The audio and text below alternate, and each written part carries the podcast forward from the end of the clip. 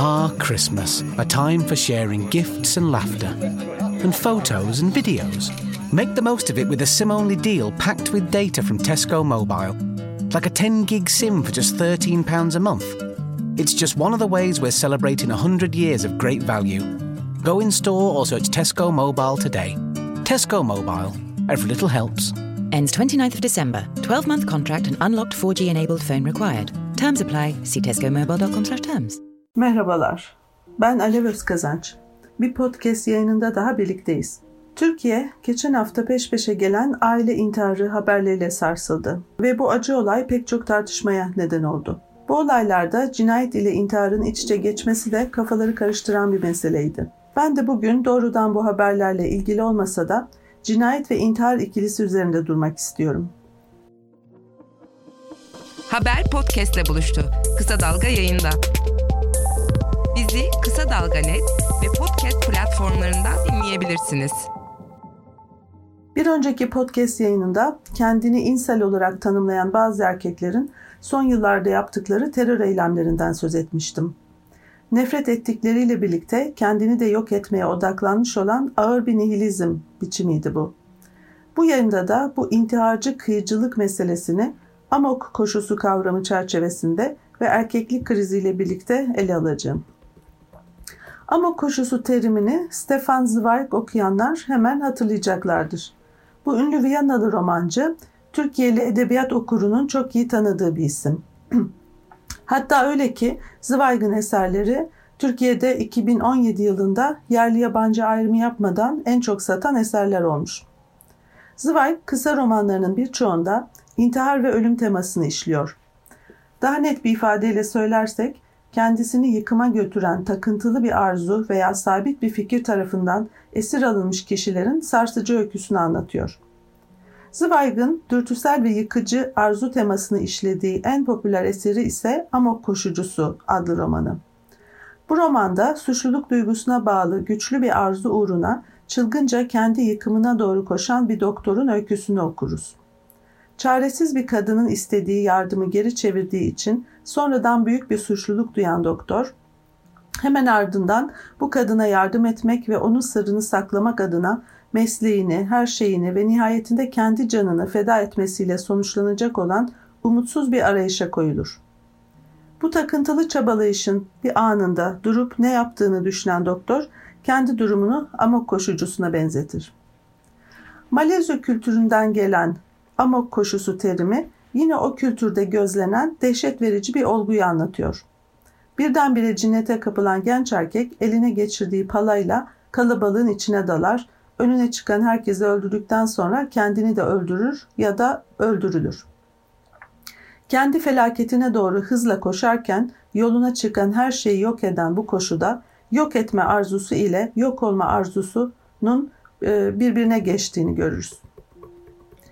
Kendi varlığını da heba edecek düzeyde katletmeye yönelik bu çılgınlık halinin sadece edebiyata değil, çeşitli kültürel ve siyasi analizlere de ilham vermiş olduğunu tahmin edebilirsiniz.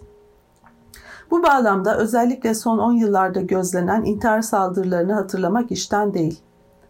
Ama sadece bireysel düzeyde yıkıcı eylemler için değil, belirli siyasi rejimlerin mantığını kavramak için de amok koşusu bize ilham verebilir. Nitekim burada Michel Foucault'un Nazi rejimini ırkçı, kıyıcı ve aynı zamanda intiharcı olarak tarif ettiğini hatırlatabiliriz ve bu hat üzerinden giderek günümüzdeki bazı iktidar figürlerini ve hatta bazı rejimleri benzer şekilde değerlendirebiliriz. Nitekim daha geçenlerde ünlü queer feminist düşünür e, Judith Butler Trump hakkında benzer bir değerlendirme yaptı. Butler, Trump'ın başkanlıktan azledilme sürecindeki davranışlarını ölüm dürtüsü olarak değerlendiriyor. Deha mı, intihar mı adlı yazısında şöyle diyor Butler. Günümüzde psikanalizin her zamankinden daha önemli bir eleştiri türü haline dönüşmesinin bir nedeni de ya intihar gibi görünen ya da muzaffer bir ayakta kalma biçimi olarak tezahür eden olaylar üzerinde düşünmeye zorlanıyor olmamız.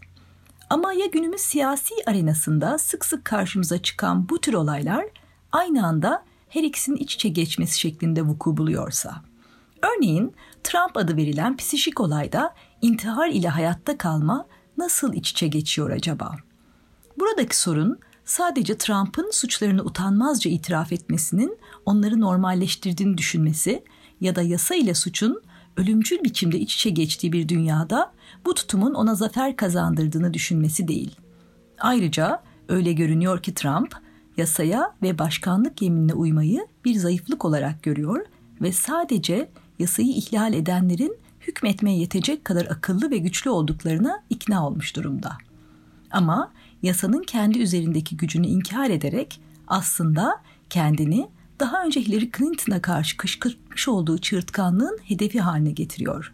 İçeri tıkın onu. Yani Butler bir iktidar figürü olarak Trump'ı son, son sözü kimin söyleyeceğinin belirleneceği ölümcül bir çatışmada ve kendini yıkımına doğru giden bir süreçte tüm gücüyle takıntılı tekrarları ve yıkıcılığını sürdüren birisi olarak değerlendiriyor. Ben de geçen yıl yayınlanan bir yazımda tek adam hakimiyetine dayalı otoriter rejimlerin intiharcı yıkıcılığı ile en alttaki adamın ve aile babasının intiharcı kıyıcılığı arasındaki bağlantılara dikkat çekmiştim. Geçen yıllarda ülkede işlenen kadın cinayeti haberlerinde dikkatimi çeken yeni bir gelişme üzerine düşünmeye başlamıştım bu sorunu. Pek çok olayda karısını ve bazı durumlarda da çocuğunu öldürdükten sonra intihar eden erkeklerin haberleriydi bunlar. Kıyıcı ama aynı anda intiharcı baba figürünün ülkede hem ataerkil ailenin ve erkekliğin krizini hem de siyasi iktidarın karakterini anlamamız için bir ipucu olduğunu düşündüm. Bunlar bana yasanın, devletin, tek adamın ve aile reisinin gücüne değil, bizzat bunların hep birlikte çöküşüne dair güçlü semptomlar olarak göründü. Psikanalitik bir terimle söylersek, babanın yasasının çöküşü bireysel, toplumsal ve siyasal alanda yani her düzlemde yasa ve normların ihlali olarak tezahür ediyordu. Şimdi bunları söyleyerek tüm meseleyi kişilere ve onların psikolojilerine indirgiyor olduğum sanılmasın. Buradaki sorun çok boyutlu elbette. Yani hem kişisel hem toplumsal hem de siyasal sisteme dair bir dizi sorun kümesi var ve bunların hepsi iç içe geçiyor. Bu nedenle de her düzeyde ayrı analizler ve karmaşık analizler yapmak gerekiyor elbette. Ama ben burada sadece bu meselenin sıradan erkekler cephesindeki bazı yansımalarına bakarak bir şeyler söyleyeceğim. Yine Amerika üzerinden gidelim ve size e, Amerikalı akademisyen Michael Kimmel'in çalışmalarından söz edeyim. Erkeklik çalışmaları disiplininin önde gelen isimlerinden olan Kimmel, 2013 yılında Öfkeli Beyaz Erkekler adlı bir kitap yazdı. Bu kitap Almanya, İngiltere, Kuzey Amerika ve İsveç'te neonazi ve aşırı sağ gruplara katılan ve sonradan ayrılan erkeklerle yaptığı görüşmelere dayanıyordu. Bu tür gruplara katılımda erkeklik meselesinin nasıl merkezi bir rol oynadığını ortaya koyan bu kitap, şimdilerde Trump gibi bir liderin yükselişini birkaç yıl önceden öngören kitap olarak nitelendiriliyor. Kimmel daha önceki araştırmalarında da Amerika'daki okul katliamlarını genç erkeklerin öfkeleri açısından mercek altına almıştı ve bu türden şiddet eylemlerini kitle katliamı yoluyla intihar olarak adlandırmıştı.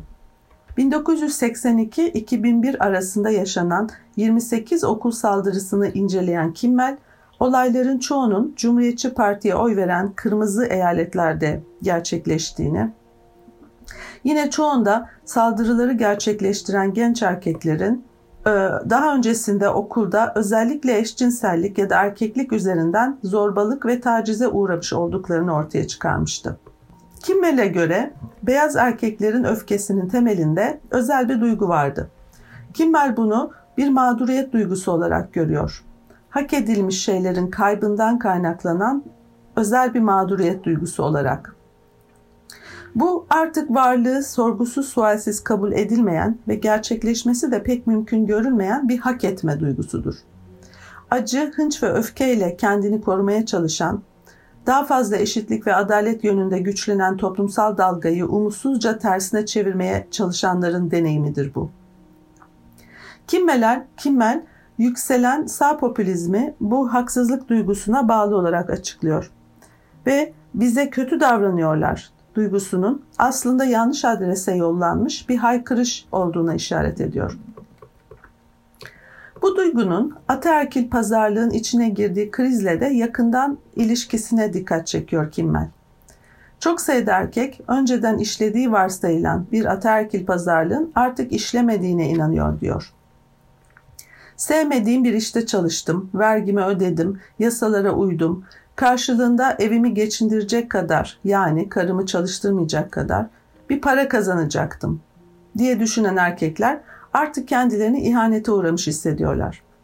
Çok uzun zamandır eşitsiz bir sistemin ayrıcalıklarından faydalanmış olan bu erkekler artık beklentilerinin azaldığı bir dünyada yollarını şaşırmış ve boşluğa düşmüş görünüyorlar. Kimmel, öfke ve umutsuzluğun asıl nedeninin erkekleri yerlerinden eden toplumsal ve ekonomik dönüşümler ile siyasi kurumların kayıtsızlığı olduğuna dikkat çekiyor. Buna rağmen öfke bir erkeklik krizi olarak algılanıyor ve topyekün bir saldırıya karşı erkekliğin savunulması olarak dışa vuruyor. Bu durumda bu erkeklerin öfkesinin feministlere, çok kültürcü liberallere ve etnik azınlıklara yönelmesi şaşırtıcı değil. Ee, bu sorunların Amerika'ya özgü olmadığını biliyoruz. Nitekim şimdi de Hintli akademisyen Pankaj Mishra'nın söylediklerine kulak verelim. Öfke Çağı adlı kitabında günümüzün tarihini yazmaya girişen Mishra, sanayi uygarlığının küreselleşmesiyle ortaya çıkan hınç ve öfkenin izini Russo'dan günümüze kadar sürüyor. Mishra ayrıca bu sürecin nasıl bir erkeklik krizi olarak yaşandığına dair de önemli gözlemlerde bulunuyor. Hindistan lideri Modi'nin aşırı destekçileri tarafından milli bir kahramana dönüştürülen Mahatma Gandhi'nin katili Nathuram Godse örneğinde ya da Müslümanların erkekliklerinden mahrum bırakıldıklarına inanan Osama Bin Laden, ülkesindeki kadın gerillalara hitaben sizi öldürmeyeceğiz, sadece amınızdan vuracağız diyen Filipinler Başkanı Duterte, 2011'de Norveç katliamını gerçekleştiren Breivik ve IŞİD gibi farklı örneklere dikkat çeken Mishra şöyle yazıyor.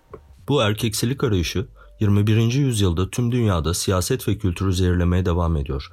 Zamanımızda hızlanan ekonomik, toplumsal ve teknolojik değişim giderek artan sayıda erkeği köklerinden sökülmüş ve sersemlemiş hale getirdi ve onları lanetli bir arayışa, erkeksi kesinlikler peşinde koşmaya sevk etti. Eski tarz emperyalist büyüklenmeler ve üstün ırka dair dayatmacalar artık pek ikna edici olmayabilir. Ancak neoliberal bireycilik çağında dünyanın aşırı derecede eşitsiz toplumlarında yaşayan çok sayıda erkek henüz giderilmemiş sınırsız bir taleple erkeklik kimliğini üstlenmeye doğru yöneliyor. Kendi kendini yaratan erkek mitleri her yerde erkekleri bireysel güçlenme ve zenginlik peşinde hiç durmadan ama nafile bir arayışa mahkum ediyor ve bu koşulda kadın ve azınlıkları kendilerine rakip olarak görmeye zorluyor. Bizi Kısa Dalga Net ve podcast platformlarından dinleyebilirsiniz. Mishra ve Kimmel'i izleyerek güncel nefretin genel bir erkeklik krizi bağlamında anlam kazandığını ve bunun da gerisinde küresel neoliberal dönüşümlerin bulunduğunu söyleyebiliriz. Günümüzde geleneksel eril düzen birçok yönüyle sarsılıyor. Modeller, roller, pratikler, fırsatlar ve kurumlar istikrarsızlaşıyor ve erkek olmanın anlamına dair belirsizliklerle birlikte bunun yol açtığı toplumsal sorunlara dair kaygılar ve anlatılar güçleniyor. Erkeklik krizi zorunlu olarak intiharcı bir kıyıcılık şeklinde tezahür etmiyor elbette. Hem kişisel hem de siyasal düzlemde çok farklı tepki biçimleri şekillenebiliyor. Günümüzde her yerde birden yükselişe geçen erkeklik hareketlerinde bir sürü farklı şekilde bu krizin tezahürlerini görebiliyoruz. Değişik adlarla anılan yeni bir olguyla karşı karşıyayız artık. Erkek hakları hareketi deniyor bazen ya da erkeklik hareketi, baba hakları hareketi, öfkeli erkekler hareketi ya da antifeminist hareket gibi. Ayrıca bu hareketlerin yanı sıra daha zayıf da kalsa profeminist erkeklik hareketleri de var. Biz şimdilik erkek hakları hareketi diyelim ve genel özelliklerinden söz edelim. Bu hareketler bazı mağduriyet konuları üzerinden yeni bir kimlik hareketi olarak örgütleniyor ve bazı açılardan feminizmi taklit ediyorlar. Erkeklerin krizde olduğunu ve kadınlar ya da feministler tarafından ezildiklerini söylüyorlar. feminizmi alt edip erkekliği yeniden yüceltmeye çalışıyorlar. Devleti ve hukuku ele geçirmiş olan feminazilerden söz ediyorlar. Bu hareketlerin mağduriyet konulu olarak, konuları olarak öne çıkardığı sorunları kendi ifadeleriyle şöyle sıralayabiliriz. Erkeklerin yükselen intihar oranları, erkek çocuklarının okul başarısında gözlenen gerilemeler, iş kazalarında ve ağır riskli işlerde hayatlarının riske atılması, askerde savaştırılmaları, ev içi şiddet ve eril tecavüzün erkek mağdurlarına yeterli hizmet sunulmaması, erkekler arası şiddet eylemlerinden doğan mağduriyetler, boşanma ve velayet konularında kadın yanlısı politikalar nedeniyle mağdur edilmeleri, erkek düşmanlığının artan bir hoşgörüyle karşılanması, erkeklerin duygusal bastırılmışlıkları, sünnet gibi pratikler ve üreme haklarının ihlal edilmesi gibi.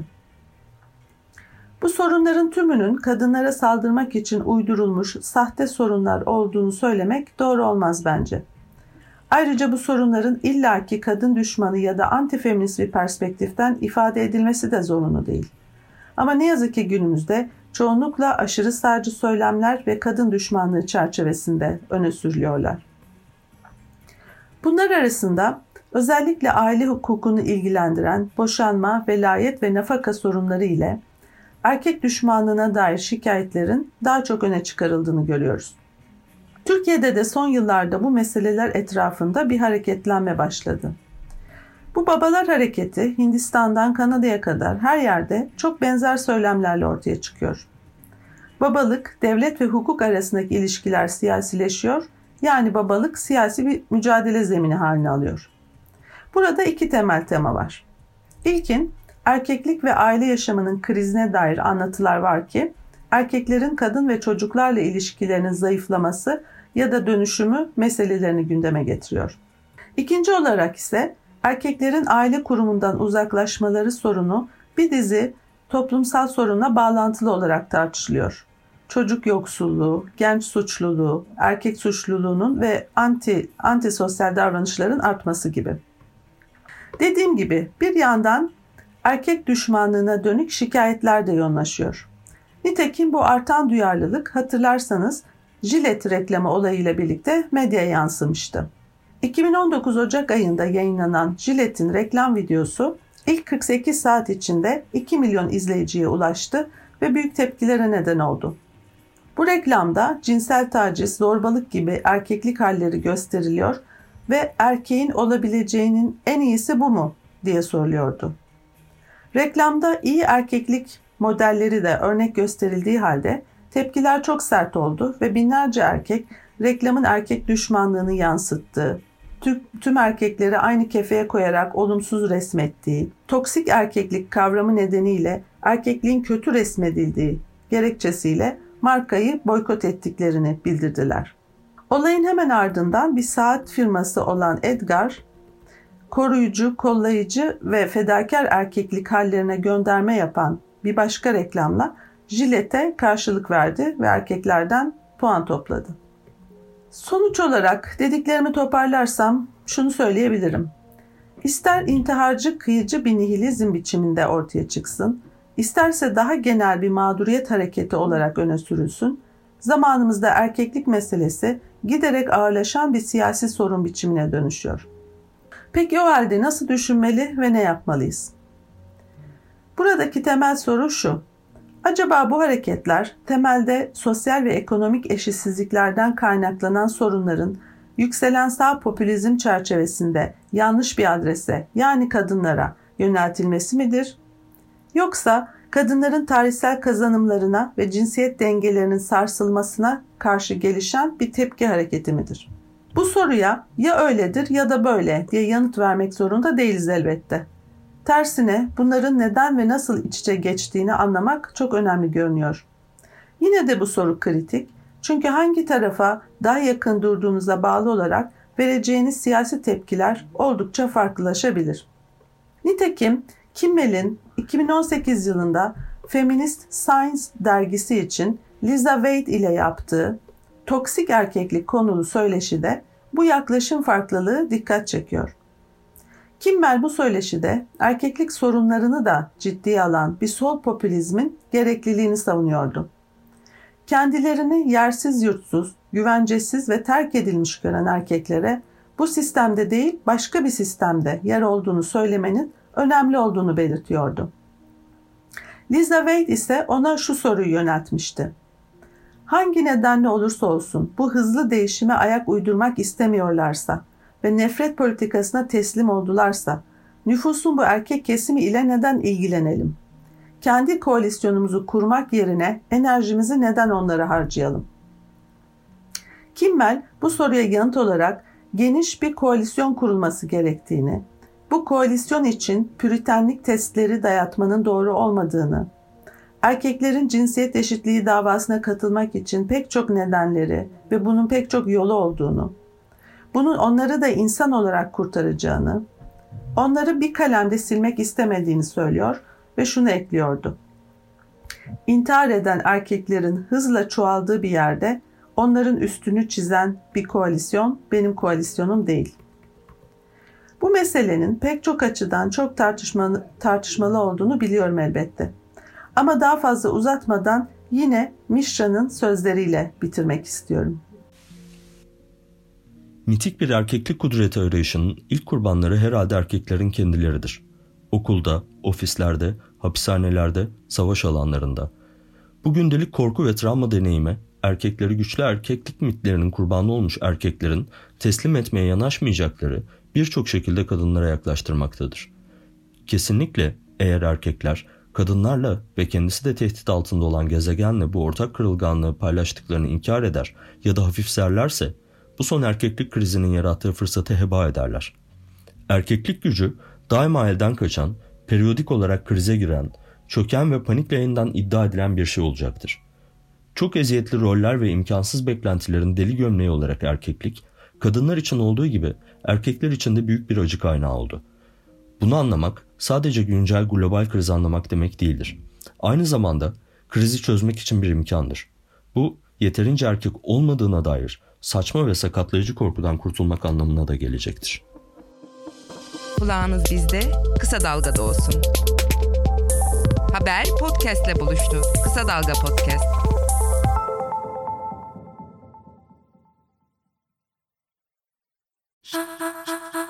TSB believes people helping people is a good thing for all of us.